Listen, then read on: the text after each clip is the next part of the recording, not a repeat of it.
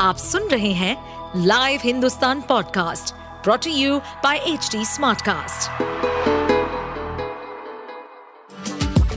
आपका स्वागत है दिल्ली एनसीआर की खबरें पॉडकास्ट में ये पॉडकास्ट आपको दिल्ली और एनसीआर की विभिन्न पार्टियों की राजनीतिक गतिविधियों, महत्वपूर्ण घटनाओं और अपराध के मामलों में गहराई तक ले जाएगा इस पॉडकास्ट में हम विश्लेषण करेंगे उन खबरों और विकास से जुड़ी सभी जानकारी और फैसलों को जिनसे देश की राजधानी और उसके लोगों पर गहरा प्रभाव पड़ता है।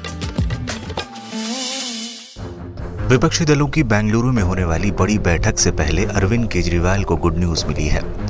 महाबैठक से पहले कांग्रेस ने बड़ा दिल दिखाया है और दिल्ली में केंद्र के अध्यादेश के मुद्दे पर कांग्रेस ने अपने रुख में बदलाव के संकेत दे दिए हैं और ये संकेत कांग्रेस नेता राहुल गांधी के सबसे करीबी नेता ने दिए।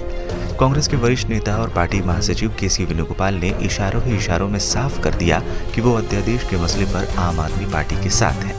शनिवार को ही सोनिया गांधी के आवास पर कांग्रेस संसदीय रणनीति समूह की बैठक हुई थी इसमें आगामी संसद के मानसून सत्र में उठाए जाने वाले मुद्दों पर चर्चा हुई और बैठक में इस मुद्दे पर भी चर्चा हुई थी और अटकलें लगाई जा रही थी कि कांग्रेस जल्द ही अध्यादेश को लेकर आपका समर्थन का ऐलान कर देगी और अब कांग्रेस ने खुलकर अध्यादेश के मसले पर आपका समर्थन करने का ऐलान कर दिया है।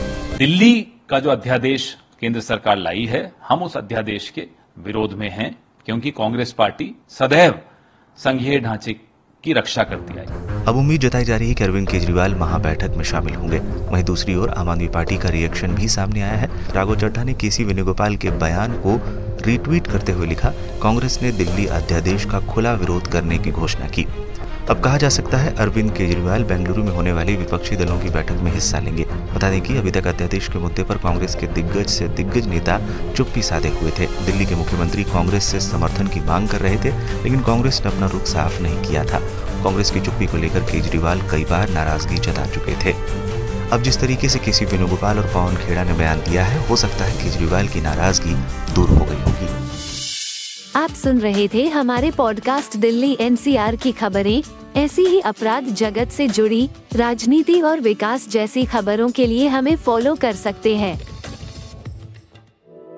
इस पॉडकास्ट पर अपडेटेड रहने के लिए हमें फॉलो करें एट एच डी हम सारे मेजर सोशल मीडिया प्लेटफॉर्म पर मौजूद हैं। और ऐसे पॉडकास्ट सुनने के लिए log on to W W W dot H D Smartcast dot com